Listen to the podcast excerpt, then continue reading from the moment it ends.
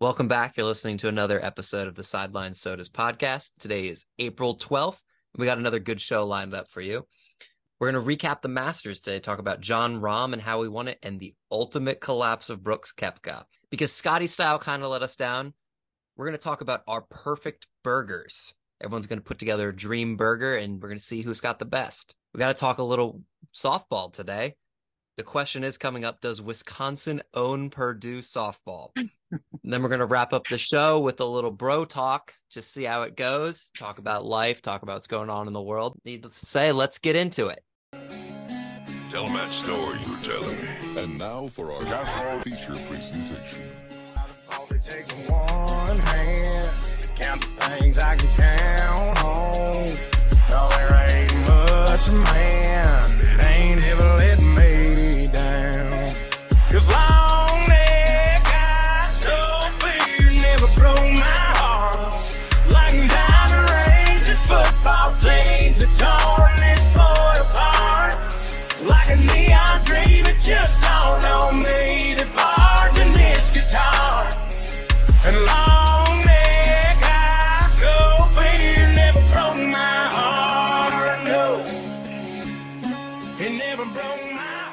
quite the weekend of golf we had at the Masters.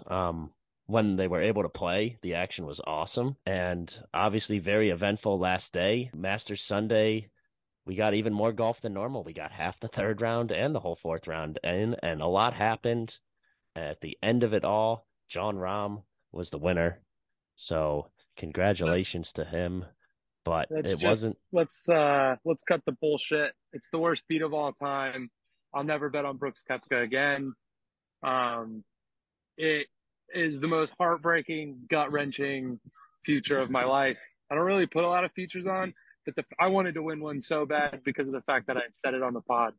Like, oh, man, like that would be so nice. And it was like, I think it was like plus 3,600 when I got it, too. It was just nuts. And, of course, it would have him in his bright yellow fucking traffic light shoes go out there and just fucking choke it away. Also, all that LIV shit that they're like, sorry about the background. all the LIV shit that they only play 52 holes or whatever, I think is so real. Like, he just looked like he didn't want to be, like, he did everything he could to hold on to second place. And it was a good showing for the LIV guys, but at the same point, like, I hope Brooks Koepka goes into a deeper depression and forgets how to putt again, personally. There is no resentment whatsoever with that statement. None. That's not salty. Definitely not salty that your bet didn't hit. And just to be clear for the listeners, completely unbiased. Luke is not a LIV hater. He's not some PGA Tour purist. That's not why he hates Brooks. He hates Brooks because starting Sunday morning, Luke woke up with Brooks Koepka, who he had picked up 4 strokes, and was already imagining what he was going to spend the money on. And my word, the biggest mistake was putting it in the group chat. Yeah. It was just, and I texted it. And I even texted the shush emoji. I was like, we can't talk about this anymore. Yeah, the two moments I knew Brooks was in trouble was when Luke texted that in the group chat at the start of the day. And then early on in the fourth round, still up 2, Brooks had a chance early on in his fourth round to hit a birdie putt. And it wasn't a gimme putt, but it also was a putt you got to make to win the Masters. And I know exactly what you're talking about. I know exactly which putt you're talking about. That was brutal. Watching it live, I think I actually, like, my eyes were like, fuck, how did he miss that?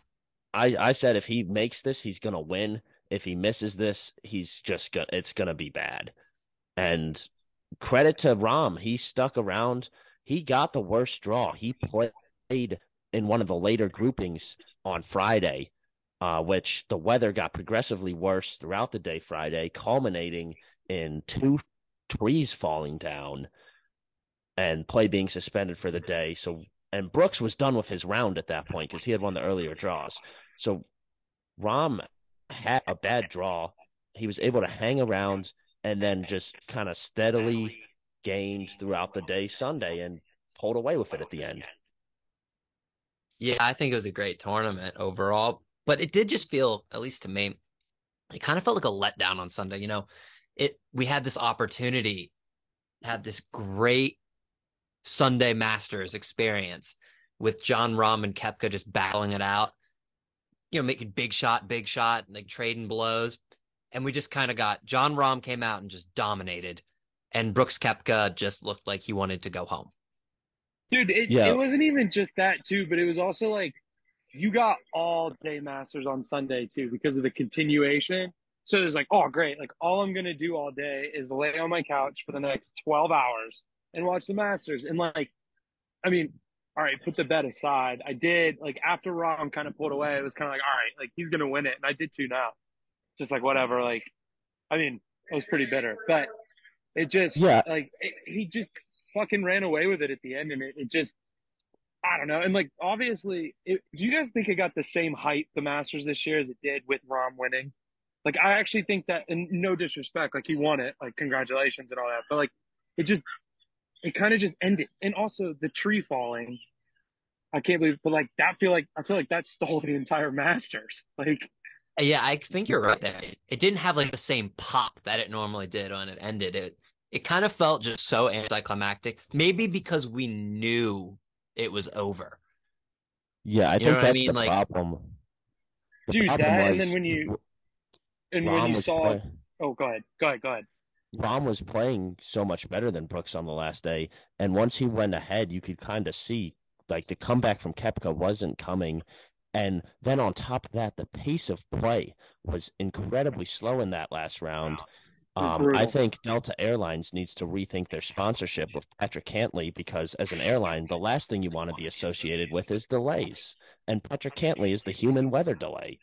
Spirit sounds like they should pick him up.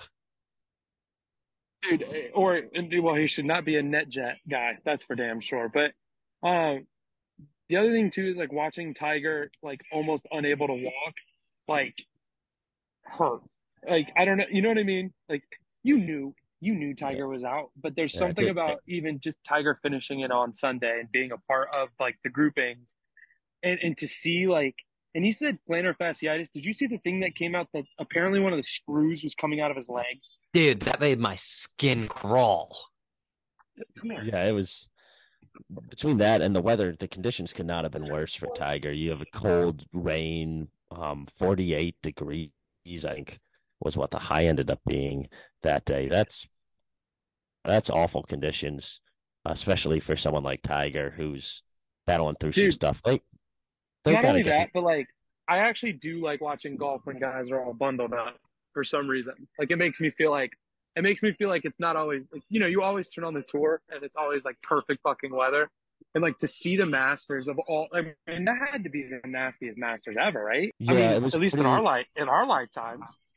In recent memory, and I mean, the trees falling was a very unique issue, and still kind of, I'm a little perplexed as to how exactly that happened, because it did coincide with the passage of a cold front through the area. Like the cold front came through.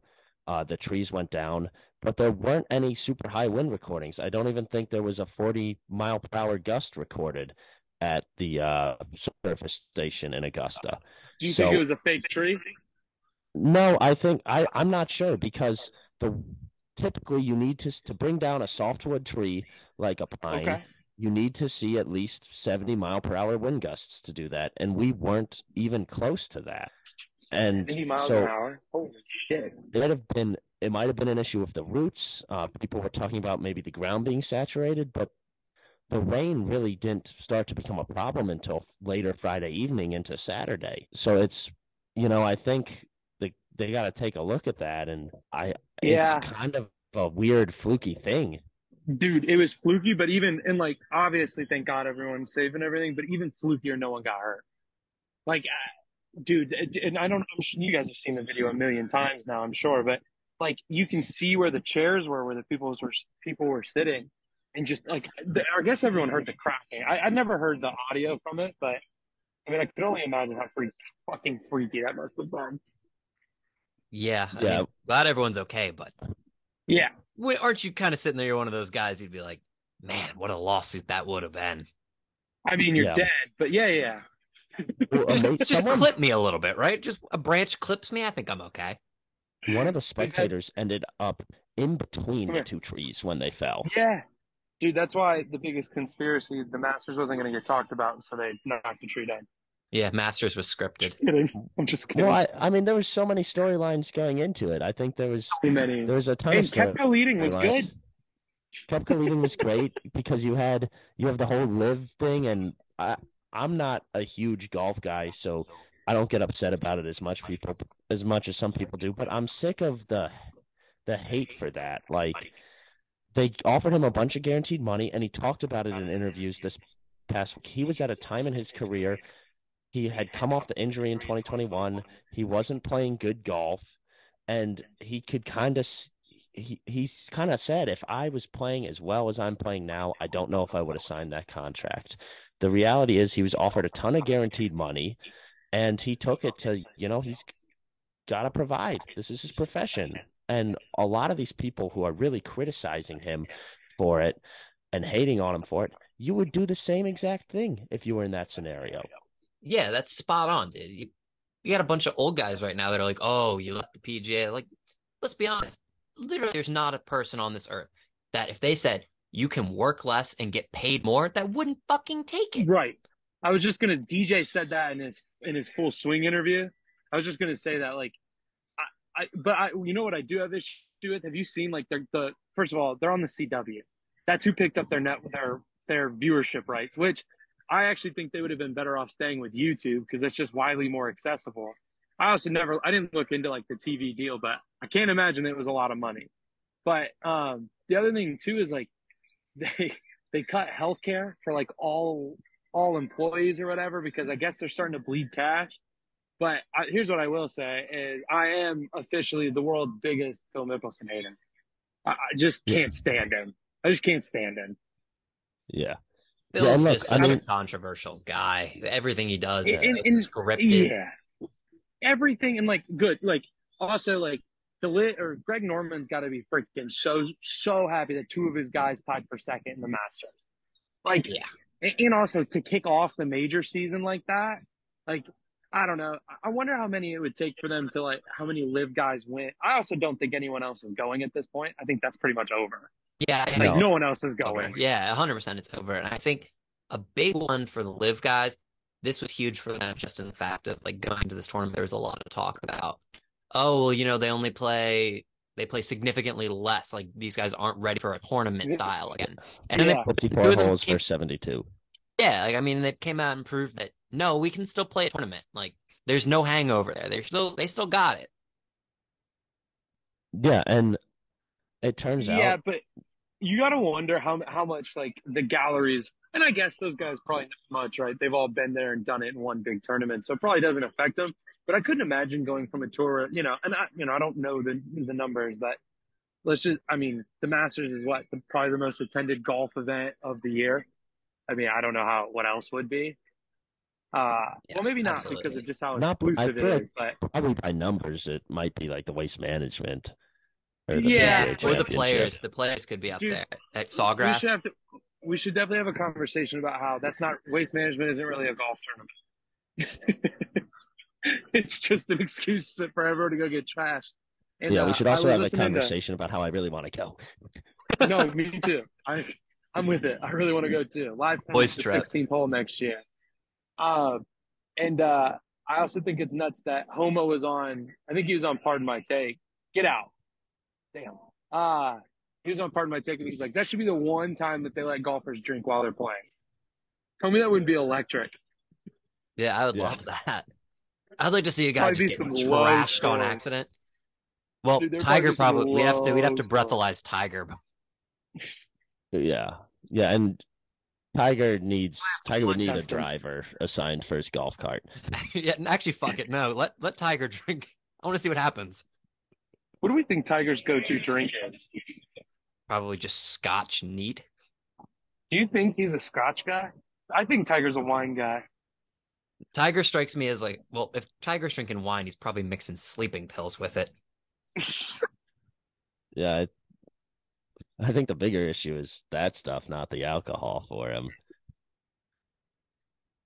Tiger strikes me as a guy that's like, yeah, I'm going to have some Scotch tonight, and then Phil's probably about a whole glass. Oh no. For the listeners, I'm at a Purdue softball game. There is a ball that skipped off the dirt during warm-ups. I think it just broke this girl's nose. Oh, my God. Anyways, yeah, Tiger – I also don't see Tiger being like a 2 Bud Light guy. Like, Tiger's like a 15 Bud Light guy. Tiger's definitely not a Bud Light guy at all. What do you think he drank? I mean, other than if he wasn't going to have wine or scotch. Actually, he's a scotch guy. You're right. You're right. Drink it on the course? Oh, what do you think? I'm – a White Claw. Tiger's big on the high noons. He's drinking a nooner or nooner tequila. I don't know. But overall, the Masters was definitely hijacked by the tree, and I do feel bad for Tiger because that's just shitty. Because even he said like I'm prepared for this to be my last Masters, and that sucks. Yeah, well, I don't think he's done quite yet. No way. I think he's just going to be in the majors when he can. Also, he should go on the senior tour and just win every single weekend. Like, what's the shame in that? Like, how awesome would it be to – do you know how much I'd watch the senior tour? Yeah, that would be great for the senior tour. I think it's called the Champions Tour, but – of course. And, I mean, all the other storylines aside, though, just to kind of put a bow on it, I think it is important to note what a great – tournament Rahm had, and like deserved win. He's probably the best golfer in the world right now. Oh yeah, shout out the big boys. Jon Rahm doing it for the big boys out there. I love that. Rahm holes he was just plowing down sandwiches and stuff. He's absolute win for the big boys. Fucking people's golfer. That and it'll be interesting. Look out for my futures. Oh God. Just imagine how heartbreaking it's going to be when the Rays lose in 7. Also, but they're off to like the hottest start in team history or whatever. Yeah. Oh my God, every time I see an update on that, I laugh so hard. But anyways, good Masters. Already ready for next year. Trying to figure out how to get the boys in. I don't know how I'm going to do it, but... Yeah, my last thing on the Masters that I loved was I started noticing over the course of like the days how many guys just had their crow's nests novelty cups like just stacked. Like Henry and I talked about in the last episode, how many of them just triple, quadruple, just stacks of the cups walking around. Dude, do we think they have a limit on how many you can buy at once? I wouldn't be surprised, but I also wouldn't doubt that. I mean, come on, everyone finds a way through it. You just go and you put your cups down somewhere, you come back for them. Just go to a different vendor. Yeah, exactly. Or just go to the guy I haven't bought from you yet. It should be like they should sell you 6 packs. Like if you can carry all 6, you can have 6. Like that's a great. There you go. Maybe get the farm brewery involved. Make Masters 6 packs that you can buy. It's not a bad idea.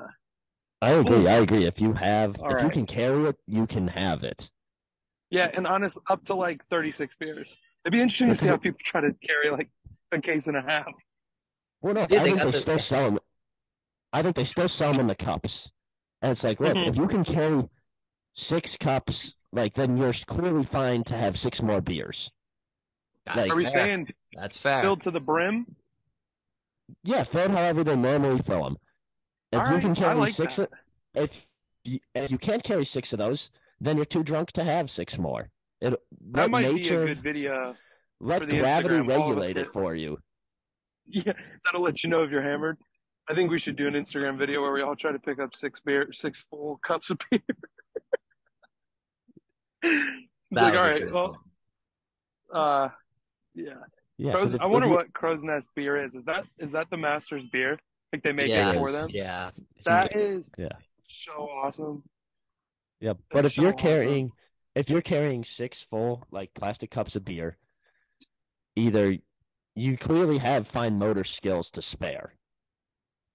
So you can spot on. You can have 6, you can drink all 6 of those and probably still be fine to stand around and watch a golf tournament.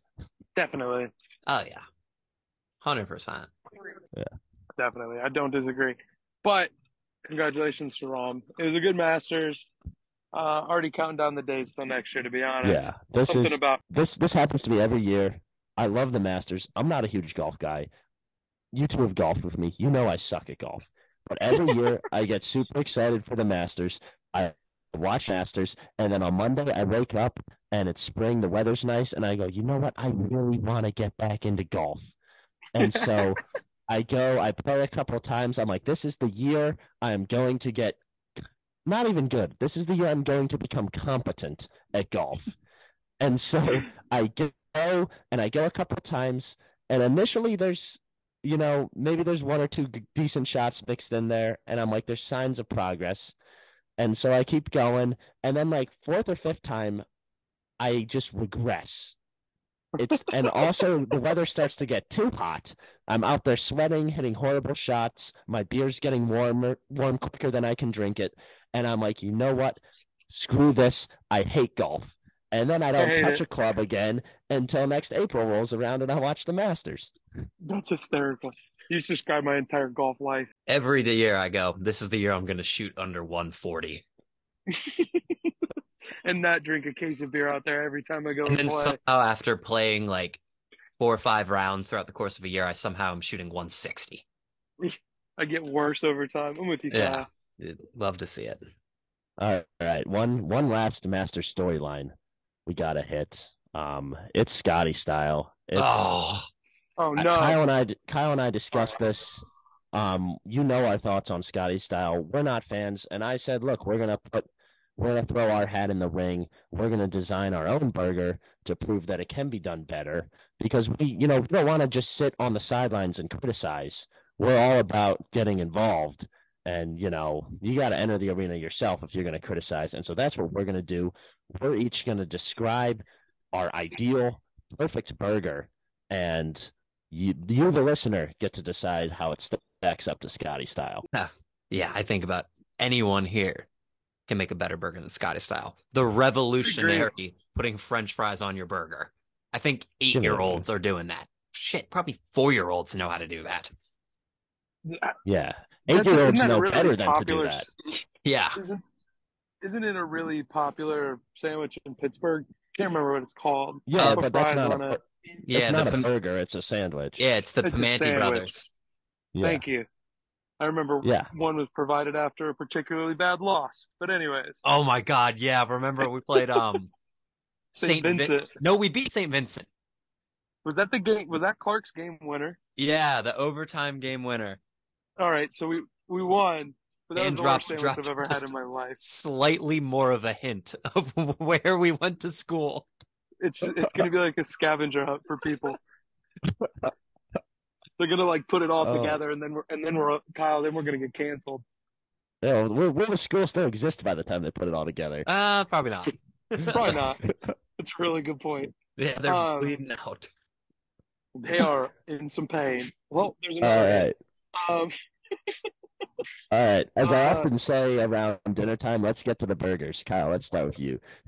All right. I have to think about this. I thought there's a lot of good burgers to have out there, right? Is it about the sauce? Is it about the toppings? It's kind of a little of both. We're going beautifully cooked. Toasted buns, of course. Sesame seed. Medium rare burger. Perfect. We're going a little mac and cheese on top. Ooh, a little bacon. And a drizzle of ranch. Ooh. Ooh. That Scotty style my ass. Doesn't get much better than that now, does it? That does sound really good. Only improvement I have on that, add a little buffalo sauce in addition to the ranch. Oh, yeah. Well, here's the question. Are you mixing the buffalo and the ranch in a bowl before, or are you mixing it on top of the burger? Well, I think either works. Yeah. Right. That's a great question. Or you just mixing it in the mac and cheese to start. Then it's just buffalo mac and cheese with some ranch. These are all. I'll go. I'll get mine now. I start off, toasted bun. Obviously, that goes without saying. You need a nice medium patty. Medium is normally what I go for. Medium rare. I'm in that. Medium rare. Yep. Rock with that. And you're gonna go some pepper jack cheese. Oh, I didn't even think about cheese. Damn it. You put mac and cheese on it. Mac and cheese. Oh, you're good. That's fair.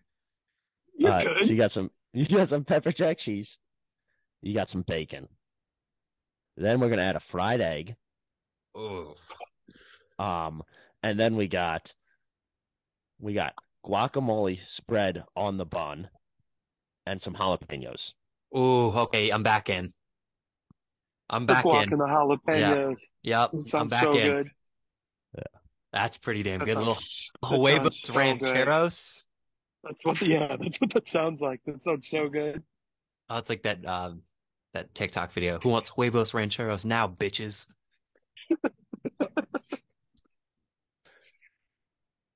All right, Luke. On to the Luke burger.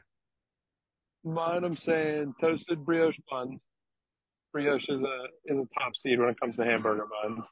I agree, medium rare, but I'm gonna change it to two smash patties with cheese in between them. Ooh. Then I'm going a little caramelized American. Then I'm going caramelized onions, bacon, jalapeno relish on top. Oh, that's a good one too. That would be mine. And it's like, it's like you can smash it with your hand, so it's nice and juicy. Eat it in three bites if you really wanted. A little crispy ends on the smash burgers. Yeah, this was a bad idea. Did I ever tell you guys about this hot dog vendor that I had at a lacrosse tournament my sophomore year of high school? No, but now I gotta know. It's 114 degrees in Tallahassee, 98% humidity. So on the weather app, it said that it felt like 127 or some crazy shit like that. And this dude had a line around the block, and I was like, who the hell is eating hot dogs in this weather? I walk up to the front just to see what's on it. It's a hot dog with pulled pork, buffalo chicken, and mac and cheese. And it's 127 degrees. And people were just scarfing them down like Joey Chestnut, bro. I'm telling you, I couldn't put it down because I was like, I'm going to yak in one of these games. It was a 7-on-7 tournament because we were just going up and down the field. And when I got home, I tried replicating it. It was immaculate. I mean, it sounds good. It doesn't sound good in 127 degree weather. No, but I mean, when I ended up making one, it was awesome. I could imagine pulled pork on a hot dog. But what's better, Italian sausage or regular hot dog? Ooh, depends what type of sausage. I gotta say Italian sausage. A little mustard on it; those are pretty good. And onions and peppers. Maybe there's a lot of great types of sausages out there. We might have to do a sausage snake draft in a future episode. I'll go first, Johnny Sims. Damn. Well, there goes mine. Yeah. That would be Kyle's favorite sausage to eat right there. There goes the neighborhood. Oh my God, that's what all our neighbors said when we moved into the house, Luke. Strong, dude. Fridge in our front yard for about a month. One of these episodes we should just do, because Henry was at that house. Henry's been to that house. We just got to do a description of the house, because that is, I can't believe we lived there. I was thinking about the mice the other day, how I got woke into them like crawling on me. Dude, not only that, but the selection of roommates we had. Yeah, I feel like we need to add one in particular just to see what he's doing and then hang up on him. Yeah, that's fair. That would be so funny. Anyways, those were our burgers. Yep. Let us know what you think. I want to eat them all personally. They all sound really good. Yeah. I was off with the egg when Henry was talking about it, but then as soon as he started continuing, I was like, I'm back in. No, I'm telling you, fried egg on a burger, you get that nice runny yolk. Fried egg on a burger is really good. Dude, fried eggs are really underrated. Fried eggs are delicious. Kyle talking about the hot dogs a minute ago reminded me of this. Did everyone see the Phillies last night? Shout out to the Phillies fans. They did dollar dog night at the Philly game. And 40-something thousand fans showed up to get their dollar hot dogs and watch the game. So they're buying handfuls of these dollar hot dogs. And The issue with it is the Phillies were not playing well. And we all know what happens in Philly when their team is not playing well. These hot dogs, they were throwing hot dogs everywhere. It was hysterical. This was grand opening, grand closing for Dollar Dog Night at the Phillies games because there's no way they can have this promotion again. Dude, they probably did like $200,000 in hot dog sales too. Yeah, and they were all just getting thrown. You buy 5, you eat 2, you throw the other 3. Dude, I think the best part of that is if you take away Dollar Dog Night, they're just going to start throwing other shit. It doesn't matter what it is. They're going to just throw more shit. Because they don't have dollars. They're just going to throw more shit. Yeah. It's unbelievable. Shout out to Phillies fans. Number one, on a Tuesday night, 40-something thousand of them showed up for some meaningless baseball and the Dollar Dog Night. And then they decided, you know what? We're not going to accept losing a game in April. Unacceptable. We are taking these dollar dogs and we are going to throw them on the field, at each other, back and forth. They were just going back and forth in the stands. Like, people are just picking them up and throwing them again. Dude, did they have to stop the game to get hot dogs off the field? I don't know. I know a couple. I gotta look it up. Apparently, it was. That sounds awesome. Apparently, it was also college night. Oh yes, no! It was college night combined with Dollar Dog Night. So I can only imagine the shit show. Yeah, the marketing entails. That wasn't a good idea. I bet it was standing room only. Yeah, it sold out. Of course it did. Dollar Dog Night. Yeah. Great promotion and just hysterical results. I actually now going to keep on the lookout for Dollar Dog Night promotions anyway. How many dollar dogs do you think you could eat on an empty stomach? How many do you think you could eat? Oh, even more than that. What do you guys think about the 999 challenge? You think you can do it? What's the 999? What is that? It's nine dogs, 9 beers, 9 innings. Yeah, I could do that. I'm all over that. No problem. Yeah. I didn't want to pay for that myself, but I could do that. What's your strategy going through it, though? I think that's probably the most interesting part. It would be 3 beers to start. Yeah, gotta get it all loosened up. We're talking 16 ounces, right? Yeah, obviously. It's got a tall boy. Yeah, it has to be. Yeah. All right. So I'm putting away 3 beers probably in the first 2 innings, and then I'm gonna eat 4 dogs. Yeah, I think and then we're gonna coast. You get the first 3 beers in within the first 2 innings, and then, you get that nice hunger going, and you just mow down the first 4 dogs, and then it's just beer dog every inning from there, and you're going to finish with room to spare. And then you mix in a test tube shot of Fireball so you can throw everything up. Oh, my God. Yeah, do you have to keep it down, or do you just have to get through it? I think you probably got to keep it down. You got to keep it down. You got to keep it down. You got to keep it down at least until you get home. Yeah. No. You just got to make it out of the park. Oh, my God. Luke, do we want to tell that story? Have we already told that story about that night in Tampa? I don't think so. All right. So, Henry, you probably heard this one. So, I had no idea. I've seen Luke drink about just about anything known on God's green earth. I've seen this man put it into his system. It'd be all right. We went to the Gators bowl game last season when they were playing UCF.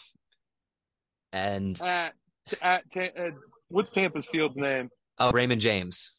At Raymond James. So I guess I should probably start from the beginning. From the beginning.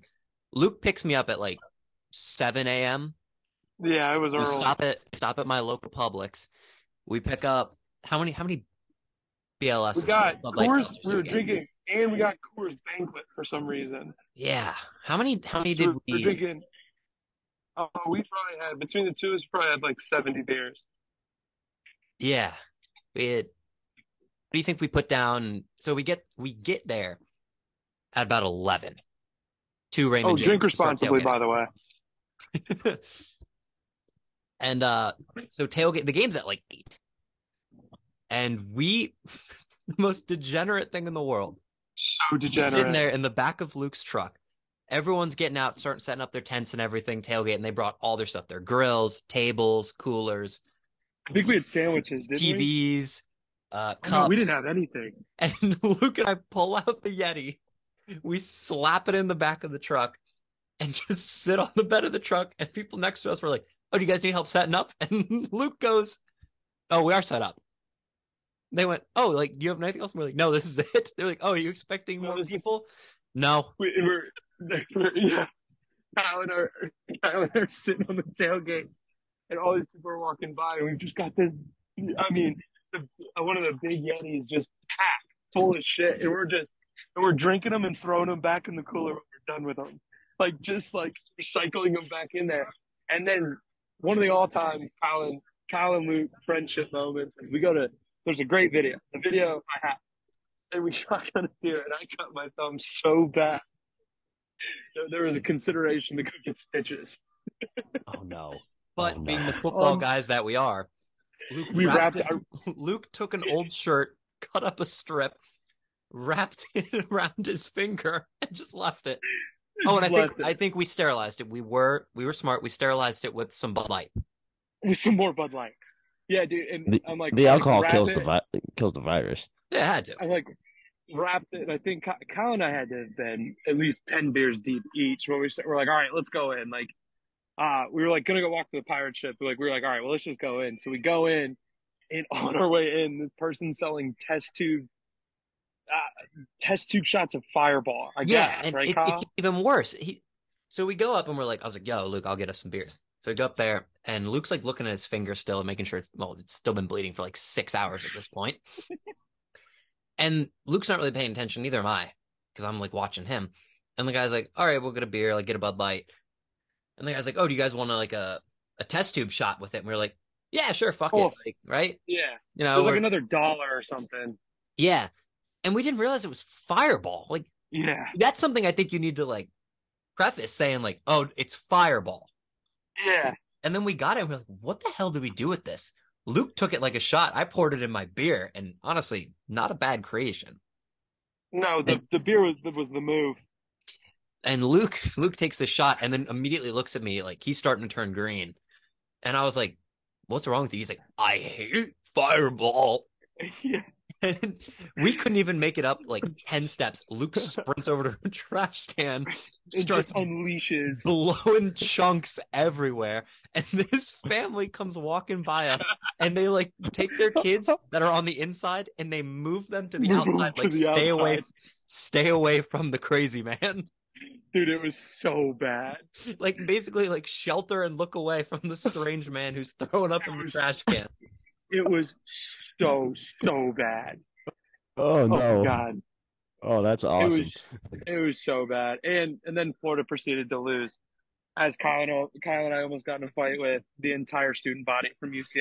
Yeah, apparently it's not a good idea to remind UCF kids that it's a backup school. It's a backup school. So we got there, we go walking up past all the UCF kids, and we're just going backup school, and they were so mad.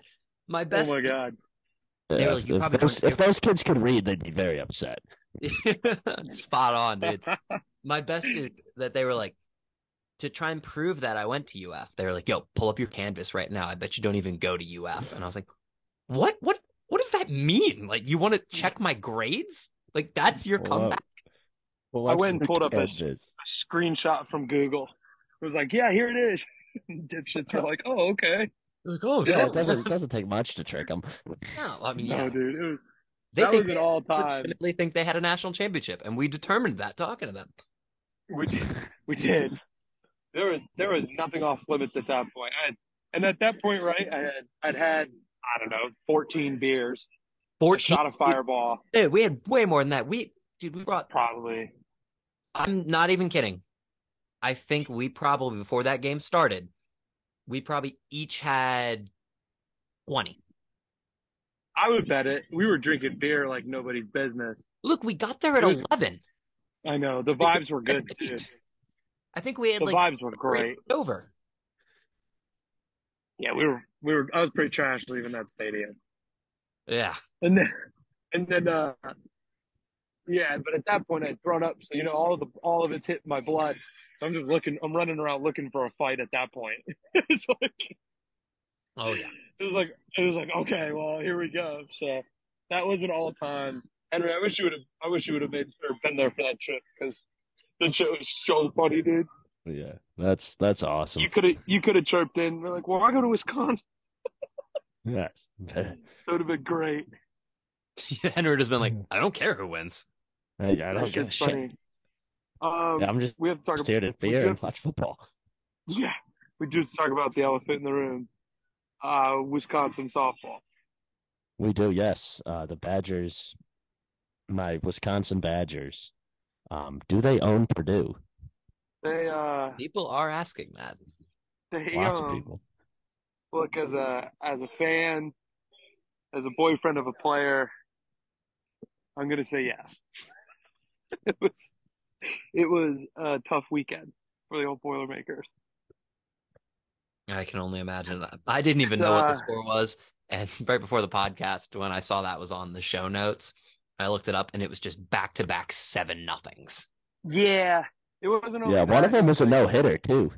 Yeah, no, that girl was pitcher of the week in the Big Ten too.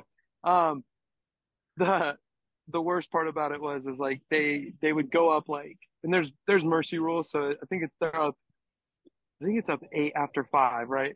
And they would get right to there, so like the game's over, right? And they'd get right to there, and it almost felt like they're like, no, let's play the whole game. They just like wouldn't score again, so everyone could go home. But I did watch the Masters on my phone, so it was all right. You have to. But I think that's a requirement. It was well, that was for research for the pod, so it was work. Obviously. Yeah. Gotta get your work done. Yeah, so there's no shame there. It was a rough weekend. Yeah, I'm sure your girlfriend probably asks, it's a Wednesday night, why are you drinking 12 beers? Business. Yes. I think I have to get up and drive all the way back to Virginia tomorrow, so you gotta entertain the clients. It's gonna be a 3-4 beer night probably, depending on little update. It's 1-1 in the top of the 5th. They're playing SIUE. A little bit of a pitching duel, but yeah, no, it was a brutal weekend. It was a brutal weekend. I will say that we do need to go. I really want to go to Wisconsin now after walking Purdue's campus, because first of all, Henry can show us all of his old haunts, and and holy crap, the school is huge. Yeah, you haven't seen anything yet. That and from where Kyle and I went, I mean, the fucking admissions building is the size of our entire campus. So yeah, my first day in Gainesville, was wow, this is. Dude, I couldn't imagine being an 18-year-old being dropped off at a school like that. I mean, Henry, you did it.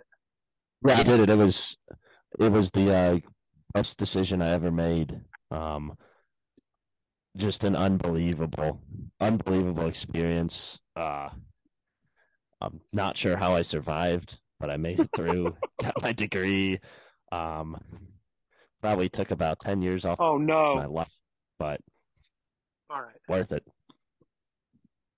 Yeah, I felt like such a rookie, walking around last year, and like all the kids are like walking by. The stadium in Gainesville, it's built in the middle of campus. That's so sick. Yeah. So when we're walking to class and we walk by it, and everyone's like, oh yeah, it's not a big deal. I'm like, dude, it's the fucking swamp. Like, it's right there. And you guys are just walking by like it's no big deal. I'm like, come on. That's how Camp Randall at Wisconsin is. It's right on campus. They don't have any big surface parking lots surrounding it. Which I think is the purest way to have college football. Right. I will never forget freshman year. We had the Friday night primetime ESPN game against Western Kentucky to kick off the season, because we were going into that year ranked 5th in the country. What happened after that is unimportant. Wait a second. Wisconsin football was ranked 5th in the country? 5th in the country back in 2018, because they had just come off crushing Miami in the Orange Bowl, and they were returning their starter at quarterback, Alex Hornibrook, who then proceeded to have an awful year. But I will never forget. Class hadn't even started yet. Class started the next Tuesday for us. That's the way to do it. So you're locked in, yeah. University. Right. Shout out to university for that. Friday morning, my roommate who I had just met 2 days earlier when we moved in, he's like, I know one of my friends from home, because he was from Milwaukee. One of my friends from home, his older sister has a tailgate right by the stadium that we can go to. And so we pull up literally across. It's just a 2-lane road, and then there's houses. And we're in the backyard of one of those houses. We're drinking. I'm like, this is what it's all about. And the ESPN camera crew comes up to shoot B-roll for going to commercial break. I end up on ESPN before I've even gone to a single lecture. And I will never forget walking into that stadium, stepping up onto the bleachers, looking down on the field under the lights. It was the most amazing thing I'd ever like. I was instantly like in love with Wisconsin football. And yeah, dude, it's that first time. Like, I mean, obviously I grew up a Gator fan, so it was a little different, but like the first big time, I think, UF moment I had was this season obviously just going to the bars, like my first year at UF, and just seeing like how everyone gets all in on it. But it was this year, week one, when we played Utah. And Anthony Richardson put on a show. Yeah, he did. And upsetting Utah when they were supposed to. People were talking, maybe they're going to go to the college football playoffs, and winning on a pick to end the game. And the place went nuts. That had been just pure pandemonium. Yeah, and I mean, people had their Apple Watches going off throughout the game when Swamp was sold out with the, like, oh, it's too loud. Like, you need to leave this. We had when Anthony Richardson made that run this year against LSU, it reached, like, I forgot what the exact decibel number was, but it was comparable to a jet engine. Holy shit. Yeah, you get these big 80 rocking. You could feel the sound shaking you in the swamp. Yeah, it's these big 80,000 seat college football stadiums. There's nothing like them. I got to get down to the swamp. I got to get you guys up to Camp Randall. Yes. Yeah, I want to see what it looks like at Camp Randall, because the swamp, it's like 92,000 people. It's how big the swamp is? That's nuts. Yeah, it's huge. Yeah. Camp Randall's like 81, but the place rocks. I want to go for a jump around, because every time, I heard so many stories about how when everyone's jumping around, that you feel the stadium like moving. Yeah, because it's one of the oldest stadiums in college football. It and they actually had to stop. They stopped doing jump around for a season because the upper deck was swaying so much. They had to bring in structural engineers to make sure it was safe to continue with jump around. Turns out it's safe. The tradition continues. It's one of the greatest traditions in college football. Ooh, we might have to do that. Do a draft of best college football traditions. Yeah, and we'll have to preface with no jump around and no won't back down for UF. Yeah, great. Yep. Okay, so it's a race for third place. Don't say it. I mean, there's no better tradition in college football. I don't know. Won't back down's pretty nice. It is pretty cool. As a Tom Petty fan, it's really cool. Especially after he died and the whole stadium was singing it. Chills every time I watch it. Well, this year we had Tom Petty night when it was LSU. We're sitting in the front row, and I was like, who the fuck are these weirdos standing on the field? I was like, how the hell did they get down? Oh, no. It was Tom Petty's family. Oh, no. Kyle, we might have to cut that. That's so funny. No, that's great. I'm just giving you shit. That's so funny, though. I was like, why did they get to go down there? I was like, none of them are even wearing UF stuff.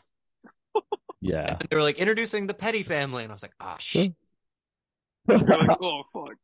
No, it's like, I'm so sorry.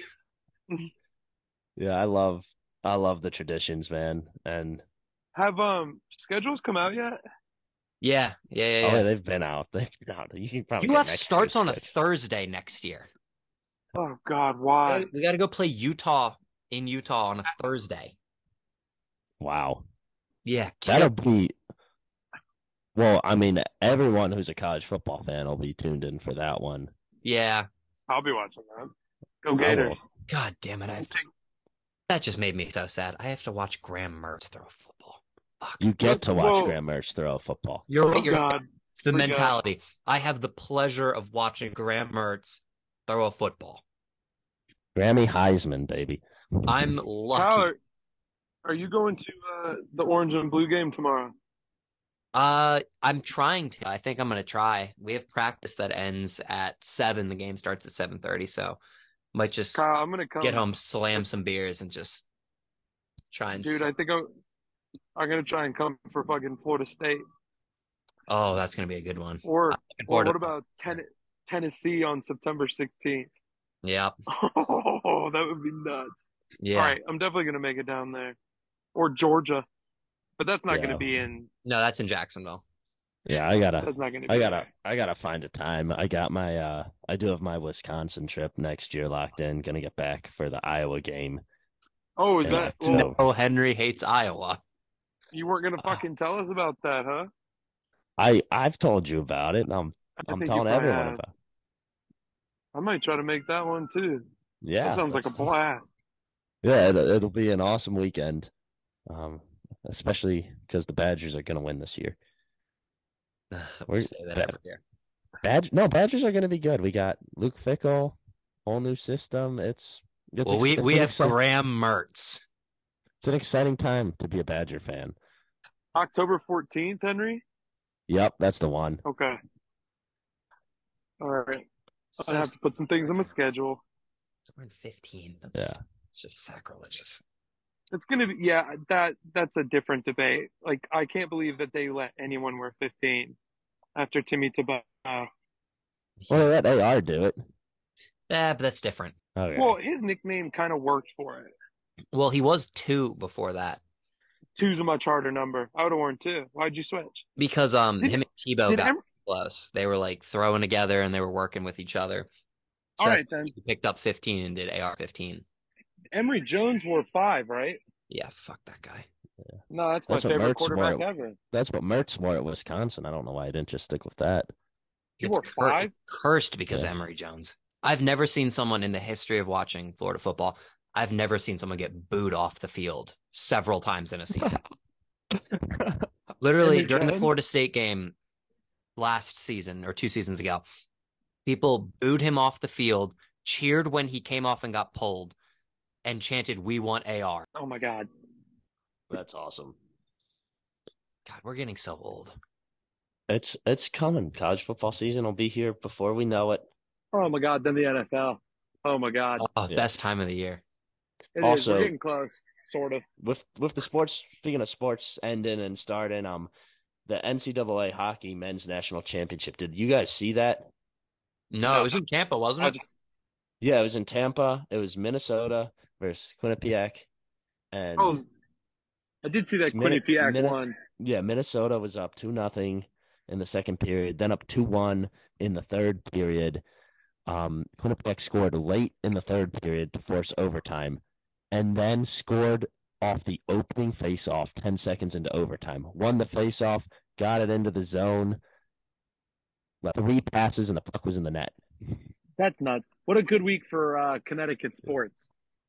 Yeah. And as always, Minnesota can suck it. That was real subtle. Yeah. The Goofers. Oh, my God. Did you guys see – let me send you this thread. I saw it today. Switching gears.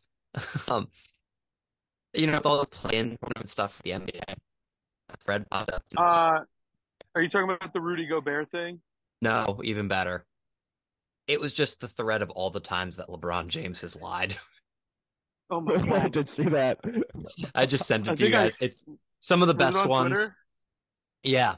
The Marcus Rashford with the his old coach having a saying. It's like, never be out hustled. Like, that's your greatest strength. And LeBron immediately going, that's my favorite saying.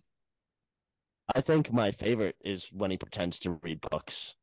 Oh, my God. That was one of the ones where he just always is on the first page. Dude, I had just scrolled. My third scroll was just a pack of 4 pictures, right? And they're all on the first page. That one, it says, always stays on page 1. Oh, my God. Now, to be fair to LeBron, he went straight to the NBA. So he never got the college basketball experience as a big time college athlete. So he never got that experience of pretending to read books, which he could have had had he gone to UNC. Oh my God, dude! This one. Is that where he was gonna go? Sorry. He says no. He's probably everywhere. He says he was going to go to Ohio. He was going to go to everywhere. He was going to go to whoever. Or he had a locker at Ohio State. This one, this one's pretty funny. It has the LeBron meme, you know, with the lying meme where he said Kobe was going to drop 81, but it says, "I remember the morning the Titanic departed from England. I was supposed to be on that ship. They called it unsinkable, but I had a bad feeling." Dude, the LeBron memes are great. I'm looking at this one, and it's a picture of Steph Curry at David's. Oh, no. Stay in. Oh, good catch. Good catch. I see the Davidson, one you're about. Davidson, oh. Steph Curry, and it was him in the stands with his mouth open. It says, "Knew he was special." I'm looking at that one right now. Oh, dude, man. There was all-time one. I have the one where it's LeBron saying, "I seen three baskets, so I just shot at the middle one." Yeah, after he got poked in the eye, way earlier in that game. Yep. I also love the one where he said he was listening to Migos in 2014, and Migos hadn't even released an album yet. Yeah, it was it hadn't come out yet. He's like, "I remember listening to that back in." I was telling everyone in the locker room, "Yo, these guys are fire." It's I haven't released any music yet. Have you guys ever seen the video of the Heat doing the Harlem Shake? What's that? Yeah. That's an all-time video. That is an all-time video, dude. That video is so funny. Bring back that NBA. When the NBA was kind of falling out, everyone sucked.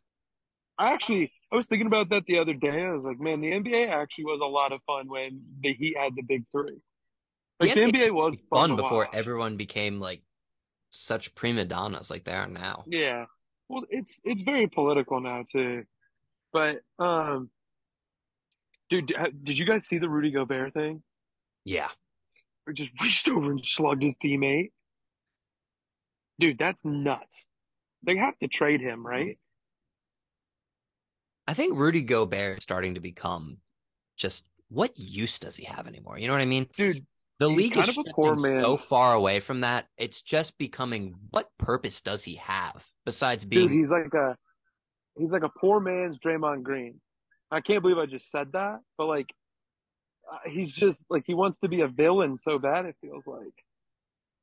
Even more than that, I'm just saying, what role does is he going to start having on teams? He's going to turn into a Russell Westbrook and he's going to be passing around from team to team anymore. He's a defensive prowess about him, but at what point does that not matter anymore? Right, the best comparison, Enes Kanter. Oh, you remember when he was just he had the flurry of I think he had two really good years and got himself paid, which this is a very let's get everyone paid pro podcast. But he got his money and then do you remember Enes Kanter was being investigated as a terrorist in his hometown or home country or whatever? Oh my God. I mean, I'm not saying Rudy Gobert is a terrorist. Let's get that out. I'm just saying what a guy Enes Kanter was. You want to talk about baggage? God, where was he last? Literally not allowed back in his country. He's not still in the league. He was a Knick, I think. No.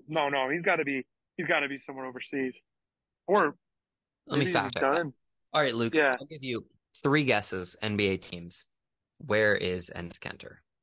He's on an NBA team? No, just in general. If he's on an NBA team, I'll give you three guesses. Houston.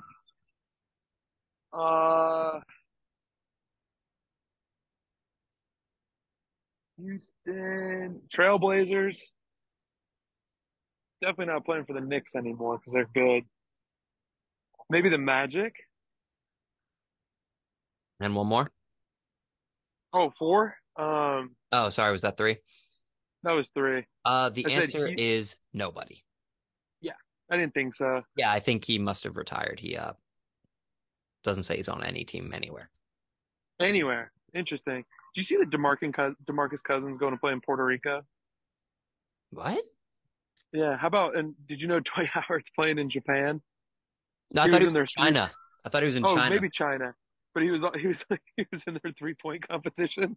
Yeah, that's awesome. I love that. I'm a big Dwight Howard guy. God, I remember when Dwight Howard went to the Lakers and the league was supposed to be over, dude, because they thought it was like the second coming of Kobe and Shaq. And then everyone went, "Oh, I guess the Magic were just pretty bad." Dude, but Dwight Howard carried the team. Dude, and he wore those on the Magic. That's by the way, that's one of the craziest runs in NBA history. He took that team to the finals. Yep. Get it. Damn. The other thing, dude, is he wore those like all black sleeves with like the silver like crisscross pattern on them. Yeah, when you wear them in 2K, the Dwight Howard sleeves in 2K. Yeah, those are so fresh, dude. Those are so sick. But that's an all-time like drip moment. Double sleeve with like an accent on him. Oh, a little Chipotle action. Oh yeah, had to do it. All that food talk earlier made me hungry. Little DoorDash. Is that what you were doing on your phone? Were you ordering Chipotle? Me? Yep, I was ordering Chipotle. That's awesome. Yeah, oh too much burger talk. I was like, I gotta get something to eat. That's not a brand deal either, so Chipotle was money. Have you guys has anyone seen that movie Air yet? Oh no, but I want to. No, yeah, I want to see it. No, I was just thinking about it, and I was like, what are some other like sports stories that you think would make for like really good movies? And I will preface by saying we can't say the 2008 Florida Gators. That's fine. They already are having something come out. Yeah, I can't. By the way, I watched that. I might watch that 10 times. I think a Kobe documentary, because apparently that exists. Like, apparently there's a whole bunch of footage that he had that, like, from his final season. That, and then also I think they could do, like, a similar thing with Air for Steph Curry and Under Armour. It might not be as interesting, but like, that hasn't had anywhere near the cultural impact. Agreed. But it is like they gave Steph the same deal. Like when they came out and gave Steph like a lifetime Under Armour deal, they structured it the same way that MJ. But LeBron, I will watch when LeBron's documentary comes out too one day. As much as I'm not a LeBron guy, we'll do a live fact check of it on the pod. Yeah. We're gonna have to. Yeah. What are some other good sports stories? I don't know, because I was going to say the Lions recently, but they did Hard Knocks with the Lions. Yeah, Hard Knocks is always great. I love Hard Knocks. Oh, who is it this year? They've definitely said, right? I don't know. I don't think that. No, not yet. Damn. That'll be exciting. Terrible. Yeah, it always is. Let's see. I'm going to read the I'll wait for Kyle. Then I'll read the eligible teams. Yeah, how is I know the Jets are up for it. Yeah, so Jets, Bears, Saints, Commanders. I hope it's the Jets with Aaron Rodgers. I want to see how Zach Wilson plans to make Aaron Rodgers' life miserable. Dude, do you think they'll cut him? No, I don't think he can. He's too cheap now. They're not going to give him a second contract, but they won't. No, he's definitely not getting a second. They're not going to pick up his fifth year. I think it just becomes – it's like an optics thing at that point. If you cut Zach Wilson, he's untouchable. But if you trade him, he's still got some value right now. Dude, yeah, not a lot, but more than none. Where's he going to go? Like, what do you do with the kid that lost the faith of his locker room? And what sucks is he was not a number 2 overall pick. No, it's just that throw. That throw carried him. Like, by the way, now it's like please tell me everyone saw Anthony Richardson try to put a hole through the fucking ceiling in his pro now. Oh, yeah, that was awesome. Dude, that's a cannon. How about when he came out and he was like, well, I saw Will Levis hit the roof, so I figured I'd try to put a hole through it. Pick that guy number 1. Yeah, we'll talk about draft next week because I saw some good ones. But I think Zach Wilson – where do you think Zach Wilson can end up? I'm thinking somewhere that's kind of like – it sounds crazy, but like put him out to pasture in a way, somewhere that's really not going to get a lot of media attention and he can just kind of – yeah, but I mean, they got too high right now. What about Seattle's going to pick a quarterback, so probably not there. The Rams? No, LA's I thought about that, but I think that's probably even worse. It's too big of a market for him. I can see him as a high school football coach. Good play. We'll double play. Who is willing to make deals with parents for playing time. You know he's willing to make deals with the moms. That's what I'm saying. Little, you want your son to start at wide receiver this year? Well, dude, you know. I was trying to think, what would be the other team? It's got to be such a small market. What if he went backed up Jordan Love? I think they got too much shit going on there for that. I don't think he can handle the Green Bay. Dude, he might not get another chance. I mean, there's just no redeeming qualities at this point. Honestly, he's never going to be a good starter because he does not have the dog in him. Dude, it's not only that; it's that he lost the faith of the locker room. Like, that's a crazy thing to have happened to you, especially as a rookie. Sophomore. Thank you. But that's nuts. And then how about when he doesn't know how to act around people? True. No, but Mike White comes in, and then everyone in New York is like, "Oh, this is our savior, paying." Like, that shit was crazy. Even the guys on the receivers are like, "Yeah, this is our guy." But here's a crazy. We'd rather. What about Atlanta? Yeah, I don't. Atlanta's. I think they have a big market. But nobody gives a shit. Dude, how have we not talked about OBJ to the fucking Ravens yet? Because we already called it. Yeah. We did already call it. I should have listened to you. But yeah, so far. Dude, he got $15 million guaranteed for a year. Yeah. For a franchise that doesn't pay offensive weapons. Other than Flacco that one time. And they had to sit and essentially. But, like. You got to think Lamar is going to play under the tag now. He said he wouldn't, though. He said he's not going to sign it. I know he said that, but dude, just think about it. You get a year with OBJ, which also, what kind of OBJ are you going to get? But $36.5 million. A year with OBJ is not the same thing now that it used to be. I mean, the dude was out of the league last year. True, but let's just say he goes and he plays under the tag and he wins 12 games with OBJ. Yeah. Like, they win 12 games, and let's say they're not going to win the division because Burrow's going to win that division. Ooh, I don't know, actually. Yeah. Look, Burrow's going to win that division. But... OBJ had some great years, obviously, some all-time great catches. But the dude's – he's past his prime now. He was out of the league entirely last – yeah, he's out of the league entirely last year. He's a replacement-level wide receiver at this point. But they gave him $15 million. Yeah, and I think that was stupid.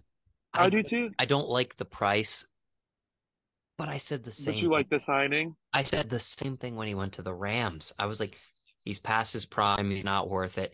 And he went to the Rams, and he was cooking. Okay, but here's my comeback to that. He had Cooper Kupp lining up on the other side. The Triple Crown winner, a wide receiver, the Super Bowl MVP that year. Yeah. By the way, people still got to pay attention to Mark Andrews. He doesn't not exist anymore. That's true. Right. I just don't understand from the Ravens' perspective. Your big issue right now is you are saying you can't afford to pay Lamar what he wants and what he's probably worth, and you're going to give all this money to OBJ when arguably you'd be better off signing Lamar and going out and drafting some young receivers cheap. Yeah, I feel like we say that every year. Like, every year we come out of the draft and the Ravens like, yep, they boosted up their defense again. Their defense. When did they get to draft? That's how they won a Super Bowl, though. Well, they did with Hollywood Brown, and he just didn't work out. I actually thought, but I think it's even weird. And now that trade looks even shittier because you would have had Hollywood Brown, OBJ, and Mark Andrews. I mean, then again, that trade was in the middle of the year. So, like, I don't know. I don't know that they saw the OBJ thing. So I just think the OBJ name is better than what he actually is at this point in his career. Dude, and the Ravens just paid for the name. That, and they made their season ticket holders really happy. I think they overspent. I'm not sold that OBJ's done yet. Yeah, I hate. I'm not either.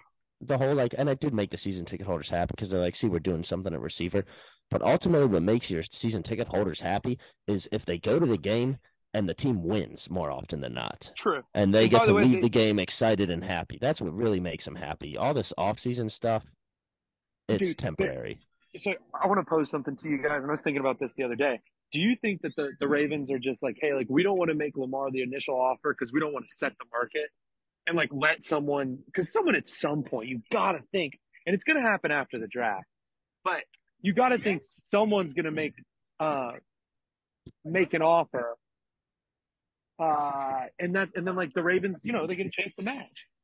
And, you know, you throw another $10 million on it. But I just think it's nuts. I mean, I just don't get that, though, because you've kind of burned some bridges at this point with them organizationally. All the bridges. And compare that to, you look at what Jalen Hurts is going to need his deal done at some point this year, and it's going to get done. And the Eagles, the general manager, the owner, they've all been – the coach, they've all been like, Jalen Hurts is our guy. We're going to – you know, we're going to work with him to make it so we can pay him what he's worth and still maintain the ability to put a good team around him. You know, just – well, I don't understand. Nice. Let's go. Why the Ravens are doing it the way they are? If you either they think he's their guy or they don't, and if you think he's your guy, and I think he is, then you work it out. You sit down and you're like, let's get this figured out. Yeah, I agree. I think it kind of goes in two different ways. I feel like the bridge has been burned both ways. I think Lamar before the season. Remember, like, even before this past season even started, Lamar with all the pay me, I need to be paid. Yet his Instagram profile picture was the grill that said, I need money. Yeah. I don't think that's a great way to start the year. I don't think that helps. True. And do you remember when he took that sign from the fan and signed it and, like, pointed to it and it was like, pay Lamar or whatever? Yeah, I don't think Lamar – I know the media likes to take it one way. Let's move past the way the media wants to spin it all and just go with – let's also look at it from the Ravens' perspective. Lamar hasn't handled this the best going into this pack. No, he hasn't. Absolutely not. He's treating it like a child. And no one's talking about that there's maybe at a bridge that was burned before the season even started. Dude, no, go ahead, Henry. You go ahead. He's handled it in a way where he's given not only the Ravens front office, but NFL front offices in general, an incentive for it to not work out for him. It's whether it's right or wrong. It's a pain for these NFL when you know you have players making these demands really publicly, and the way Lamar did, GMs don't want that because it makes their life more difficult. Yeah, and look, I want to preference this with this. This is by no means none of us are Lamar haters or anything. Like, he's one of the most electric players to watch, not only when he was at Louisville but also in the league. I mean, he's a unanimous MVP. But what has he done? Like, I'm sorry, like, and I don't mean that in a sense of, like, dude, being a unanimous MVP in the NFL is really hard to do. Like, and I understand that. Joe Burrow took his team to back-to-back. One year went to the Super Bowl. The other year went to an AFC championship. And they're saying, like, and it feels like he's demanding money like he's going to get. And the other thing, too, is, like, Lamar was hurt at the end of the year, no doubt. I don't just, like, there's no way he wasn't. You know, he's a baller. He wants to play. At the end of the day, those guys want to play football. But you don't think that if they would have made him an offer and paid him right then, he would have tried to play? And, like, yeah. I think that touches on very closely what I was thinking is, know Lamar was hurt at first. But the question is coming up when they came out and said it was going to be a couple-week injury and he missed the rest of the year. The season. I think that's when it starts going from – I think they were going to pay him that money. I'm not a GM, and I'm pretty stupid, but I kind of had the feeling he was getting paid. I did too. Yeah. And then he sits out the rest of the year, and that's when the questions came up of, is Lamar going to get paid?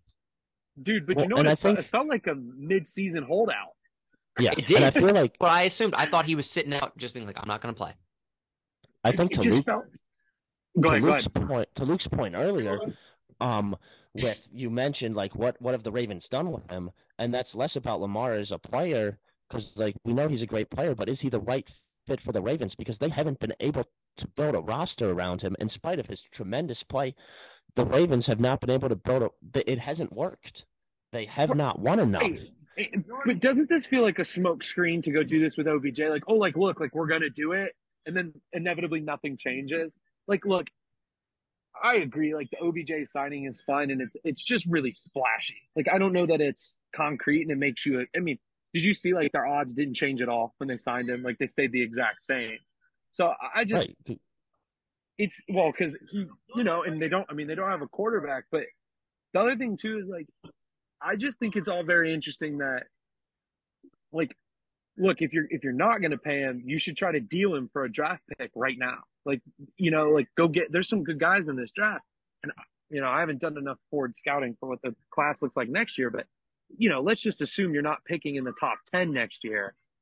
I mean, you don't want to be, right? But I don't know, man. Maybe it's just that, hey, we paid OBJ to make people happy, and we're going to roll with a backup, or they're going to roll with Tyler Huntley, which, you know, it's fine, whatever. But it'll be interesting to see how it all plays out. I think we'll get more clarity as, you know, the draft unfolds. After the draft. Yeah. After the draft, we're definitely – like, you got to think – and, like, the Aaron Rodgers thing will happen either – I bet you it happens draft night for some reason. I just feel like it's, like – yeah. Like, that just feels like a very Aaron Rodgers time for something. I'm getting big feelings that there's somebody that the Jets and the Packers have already pre-aligned the stipulations of how draft night's going to go. Oh, yeah, totally, dude. And look, it might involve the Packers moving up here to get a spot that the Jets want. Let's go. Round picks. It might be swapping something that someone drafts. I just have a feeling there's something lined up there already. Yeah, and this will all unfold over the next couple of weeks. We're going to have a lot more draft coverage and discussion for you coming on next week's pod. For now, this has been another episode of the Sideline Sodas podcast, and thank you so much for continuing to listen. Yep, shout out all the listeners. Appreciate it. Billboard, baby, do a leap and make them dance when they come on. Everybody looking for a dance floor to run on. If you want to run away with me, I know a galaxy and I can take you for a ride. I had a premonition that we fell into a rhythm where the music don't stop for life. Glitter in the sky, glitter in my eyes, shining just the way I like. If you're feeling like you need a little bit of company, you met me at the perfect time. You want me, I want you, baby.